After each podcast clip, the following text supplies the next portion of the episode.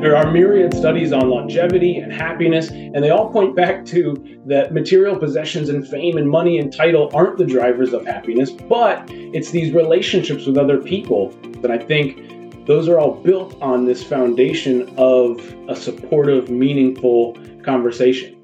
Welcome to Think Deeply, Speak Simply, brought to you by Prezent a show about the art and science of communicating ideas and how business professionals can unlock their careers and achieve their full potential with great communication. And now, here are your hosts, Jay Rook and Antoine Valentone. Sometimes very important conversations are the most difficult ones to have. The capacity to show our partners and customers that we care about them in a way that makes them truly feel it takes deliberation and introspection. When we are the ones who must deliver these messages, it can be a challenge as we try to find the right words to convey not only the information, but also somehow make the receiver feel cared for, valued, and understood. That's why it's so important to learn how to infuse compassion and care into our communications. For this episode, I am reminded of the Maya Angelou quotation People will forget what you said, people will forget what you did, but people will never forget how you made them feel. Today, we are joined by Scott Rosania, a Senior Director of Patient Support Services. Scott explains how we can communicate with sincerity and compassion when speaking to our customers, especially when those conversations may carry an emotional charge. He also shares some of the best practices to employ in written communication where we don't have the luxury of tools such as facial expressions and tone of voice to convey our messaging. And with that, let's hear from our guest. Hello, everyone, and welcome to another episode. Please make sure you hit that like and subscribe button so you get notified of future episodes as soon as they come out. But for this episode, let's dive right in. We're here today with Scott Rosania. Scott, thank you so much for being here. We're super excited to chat with you. Much appreciated. Excellent. Scott, you work at a high level in patient support services. Can you tell us what role patient support services typically serves in a corporate structure? It's a, a nebulous term, uh, but in the biopharmaceutical industry, the simplicity of it is that we help patients start and stay on their treatment. In the United States, it, it probably won't surprise anybody to hear that our healthcare system is complex. It's beautiful, but it's nuanced. And the complexity creates three main barriers to accessing these life improving and sometimes life saving treatments. One of those is getting insurance companies to cover the medicine. Then, once they're covered, Copay can still be uh, a financial barrier. So we offer financial programs to help bring down the cost. Uh, and then the third is more behavioral, right? Um, oftentimes these are injections or infusions, which can be kind of a shock when patients are used to less invasive treatments. So, you know, the point is there's there's help out there, and that's the purpose of the work that we do. That's tremendous uh, because I know there's there's folks that need help like that. So the fact that you guys are able to provide that is super important.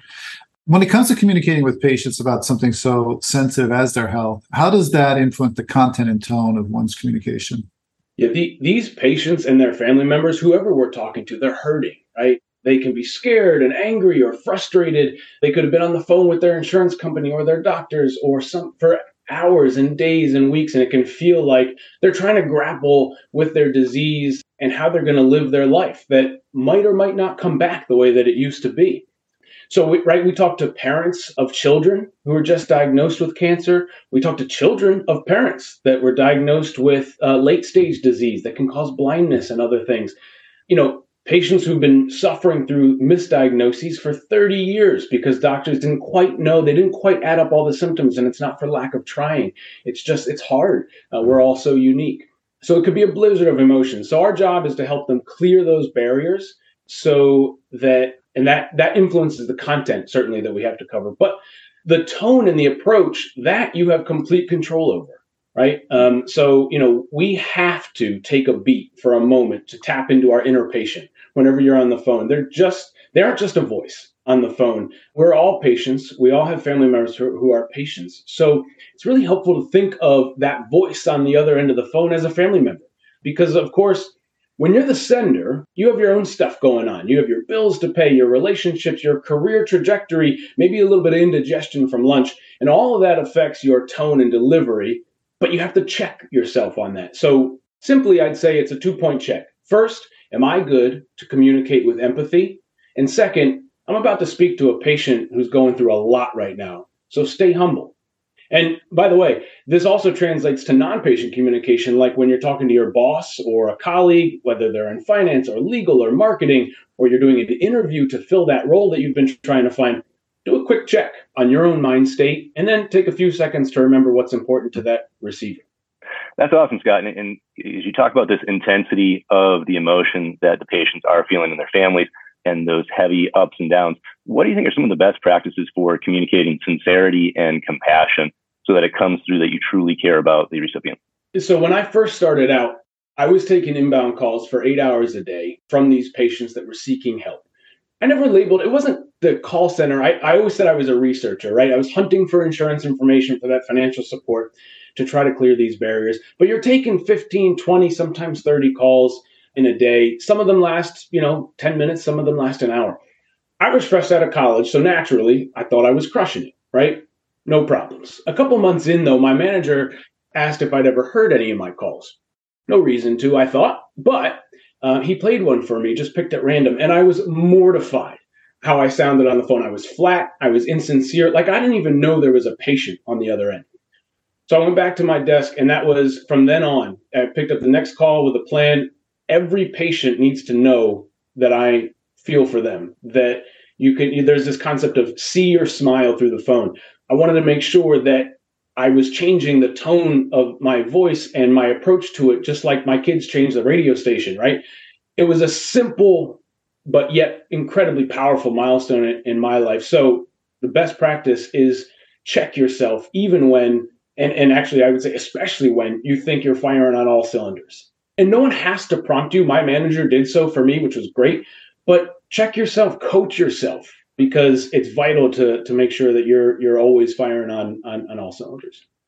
Yeah, I agree. You know, um, it, it is wonderful again that you had someone um, in your organization who's willing to give you that feedback for you to look inward and uh, sort of evaluate yourself. It, it's difficult to do. Granted, we should all be able to do it on our own without anybody asking us, but definitely um, I know I, am always reluctant to listen to myself because uh, I, uh, you know, it's cringeworthy sometimes, right? Like I, have recorded hundreds of podcasts, and it's so painful to hear my own voice at times. Yeah, but it's so important, and, and, and we are, we're our own harshest critics but we also learn from ourselves the best. So it's it's really it's really important to take inventory record you know these obviously great these are recorded but you know if you're given a team meeting or a, you know giving a presentation ask somebody to record it. Play it back for yourself. What you know watch it on your own. Yeah. not yeah. in front of anybody else. So changing gears you know we're talking about spoken communication, but uh, how does that change when the communication is written uh, versus spoken, and, and we lack the tools of tone, facial expression, eye contact, etc. Yeah, I, you know, written you get one chance to get your point across. You know, written is great for quick messages where because tone is non-existent.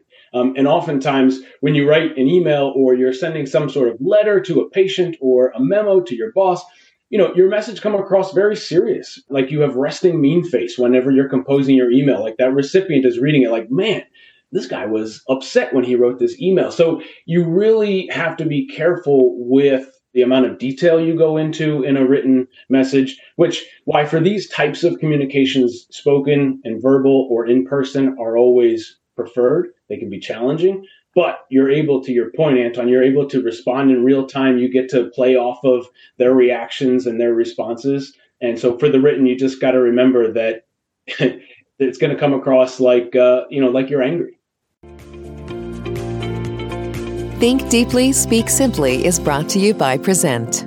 Do you spend way too much time creating presentations at work? Does the thought of making a polished slide deck add stress to your day if so, we've got an opportunity for you to reclaim your time, reduce your stress, and make your ideas shine. Prezent is the presentation productivity platform for enterprise teams. Now you can save 70% of your time building presentations with 35,000 plus slides in your company brand template. Create personalized presentations tailored to your audience and master structured storylines. Need a personal touch? Our professional services like overnight presentations are a click away. Prezent crushes 60% of the cost used on agencies and consultancy firms. It's why we're trusted by thousands of enterprise teams. Add Zen to your presentations. Reclaim your time and let your ideas shine. To learn more, visit prezent.com. That's P R E Z E N T.com. And now back to the show. I love what you're saying about only one chance at the apple there in written communications and the challenge of nailing that tone when we don't have that opportunity to receive the feedback uh, from the person that we're chatting with. How about this? You know, I'm sure many times in your industry, we have to communicate something that might disappoint the receiver of that information. And so in those instances, what do you think about before you start writing so that you're not coming across uh, that way that you were just describing and come across as that full spectrum and you know wonderful person that you were trying to be? If at all possible you know call or in person or verbal right? But if you know because you that the disappointing information and it can be harder too right? You don't want to call somebody if you're going to tell them that hey guess what? I have no financial funding for you right now for you to get on your product you don't want to be there for the way that they're going to react but i will say it's such a richer conversation and it's so much more impactful when you can do it verbally or over the phone or somehow. You know it takes longer again it's uncomfortable. You know i would imagine that my guess one of the reasons why you know your listeners enjoy tuning into your podcast right is because they get that active dialogue. They could read a transcript but you know they like to see that that active dialogue. But to your specific question if you have to deliver it in writing simplicity is best heartfelt and offer a follow-up throughout, you know, whether you're writing to patients or to colleagues or your boss, you're bound to communicate something that's going to land really hard for that person, which you might be expecting and you might not. You might, you might be thinking that, hey, this is a non-event. And that person, again, when you go back to thinking about the communication as a two-way street, that receiver might not be in the best mindset. So, you know, they might just be thinking, you know, when you're saying you're not, you know, your employee is not getting a raise or your patient doesn't qualify for some sort of assistance, they can be devastating messages to receive. And the simple messages delivered with empathy are, are vital here. Indeed, uh, empathy is the key right there. I think whenever possible, whether it's vocal or uh, written, uh, if we can communicate empathy, I definitely think it, uh, it makes a significant positive impact. Scott, just changing gears a bit, I couldn't help but notice when I was um, prepping for our, our chat today that you have a master's in corporate and nonprofit communication. What was the most memorable thing you learned about communication during that experience? Ironically, is, is that having a master's in communication does not mean that I've mastered it, um, which I know is probably not where we wanted to go with this, but you know, communication is always going to be dynamic, right? The sender and the receiver will change, the context will change, the environment changes where we were four years ago versus now. And so there's always more to learn about yourself. There's tools to discover, courses to take. And don't get me wrong, very valuable. And yes, I learned a lot of science and approach and methodologies to communication that's incredibly important. And it, and it shapes the way that I communicate now. But it's that mindset of continually wanting to communicate better and that's what, you know, my professors were always on about, right? They demand that we challenge them and poke holes in their theories. And I was always thought that that was kind of odd that they were the experts. And of course they are. But they also knew that they could always improve. You know, cleanliness doesn't last forever. That's why we recommend regular showers, right? Same thing with communication. I recommend classes or a course or something, uh, an evaluation every year, just to make sure that there's, you know, that there's another tool that you can add to your to your belt you know and, and even if others have told you that you're a good manager and a good communicator or presenter take a course on challenging conversations or going from peer to supervisor or you know getting your point across. And i guarantee that there'll be at least one thing that makes you think yeah i want to apply that a little bit more focus to that piece. Love that. Thank you. Scott what about today's theme do you want to discuss that we haven't talked about already? Oh this has been so informative for me too. I think society places an incredible value on boiling complex topics down into bite-sized chunks right? You know you have your five tips to wealth and 10 books to read before you die and we have to put everything in a list which makes sense right? I, I have to do that in my career and i know you, you you know you guys do as well. But i think something that we could explore more is this concept that you've introduced of the language of support and how it could lead to more effective communications and better relationships and actually be the milestone and the measuring stick that you leverage when you're evaluating your own success in your own career. Because i think it helps you connect more deeply with people and whether they're patients right or your or your boss or a coworker or even family members. More so than any salary, award, or promotion, these relationships that, by the way, are built on sincere and supportive communication are the true milestones, I think, of contentment, in at least personally, in my life you know and there are myriad studies on longevity and happiness and they all point back to that material possessions and fame and money and title aren't the drivers of happiness but it's these relationships with other people you know and and your appreciation for what you do have that are the most prized possessions and i think those are all built on this foundation of a supportive meaningful conversation Friday, for example, I actually just popped up. An entrepreneur was reaching out. He found me through LinkedIn to ask a couple of questions related to my work. He's starting a new company in this space of trying to navigate insurance and disease management. And he did such a great job of forging a relationship with me. I think we covered off on the work questions he he had, but we really had a great connection. And honestly, you know, he he asked me about my personal connection to healthcare, how I got involved. He told me about his. He asked what food I would want to eat before I died. He, you know, focused on the connection. And, you know, I look forward to helping him and look forward to our next conversation because he did such a good job focusing on me and really building that relationship with me that I think that's one of those things that I'll look back on later and think that's a measuring stick. That was a great yeah. way for me to evaluate whether I've been successful in this industry or not. Yeah, that is a nice story, and uh, it sounds like a really good experience on LinkedIn. So, Scott, this is one of the questions that we ask everybody. So, curious to hear your take on it. Do you think that great business communication is more of an art form or a science, and why? I mean, it has to be both, just like a lot of things, right? Of course, there's the scientifically proven ways to communicate effectively. Concepts like know your audience, say things three to nine times so people can remember them. Don't read your PowerPoint slides verbatim don't read your PowerPoint slides verbatim. Don't read your PowerPoint slides verbatim. Is that three times? Here we go. But, so there's those concepts, right? And that's the science, right? That's been proven and that works. But then the art is taking all that science and moving it around to fit your style, to fit your audience, and making it work for that specific content and that specific audience. Um, you know, so you're constantly tweaking the science, and that's the art. Just like just like a painting. Everybody's conversation, if you asked, you know, my colleagues or people I went to school with, people I work with, these same questions, I'm guaranteed you'd get a very different response. Absolutely. As we start to wind this down, what advice would you have for aspiring business leaders that want to improve their communication? I would say if you're an aspiring leader and you're asking yourself that question, you're already there. That's the first step. That connotes that sense of curiosity and, by the way, humility right? Recognizing that there's more that you can do and learn. And then I would say the next step would be, uh, you know, assess the effective communicators in your network, whether it's your manager or a peer, somebody, a professor, even somebody in your personal life. You know, pull out one or two nuggets that you can start using.